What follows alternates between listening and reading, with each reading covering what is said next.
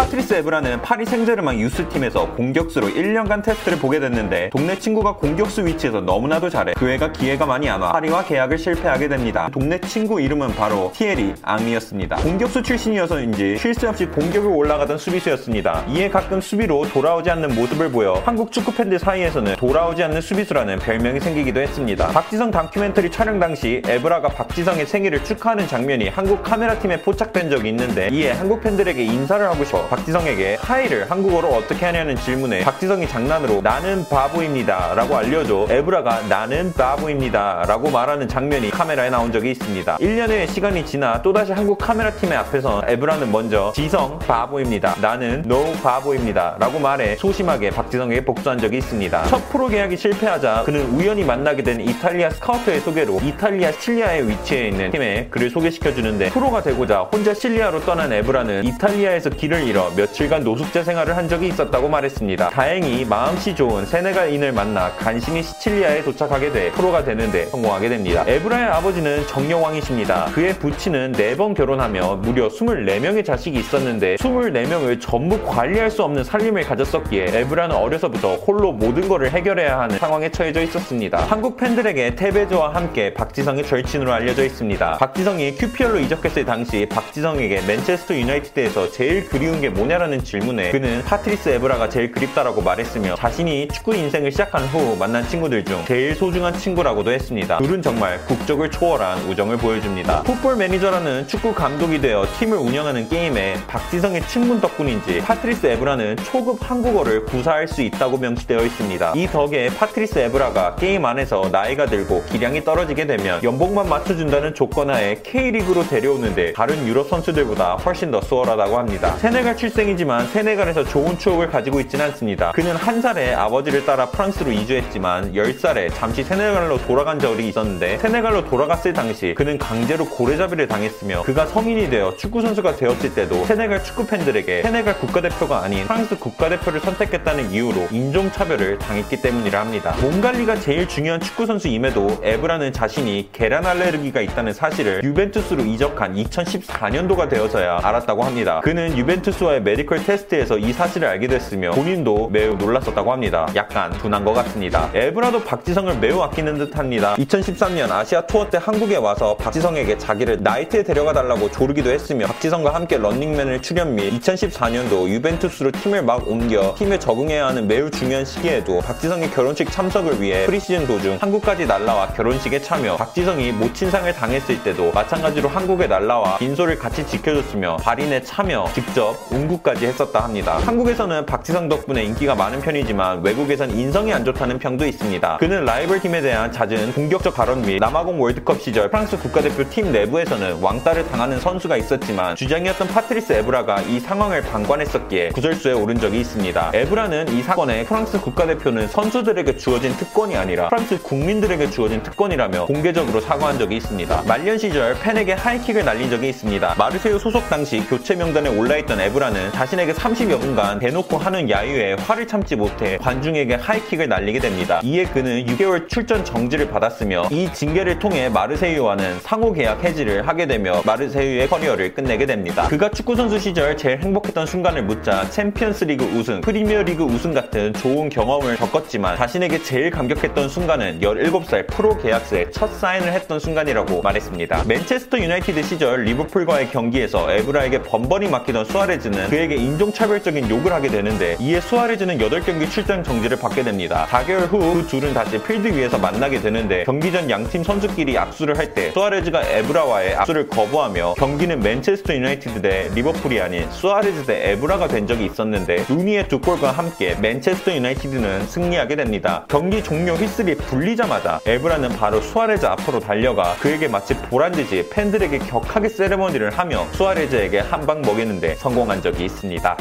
끝!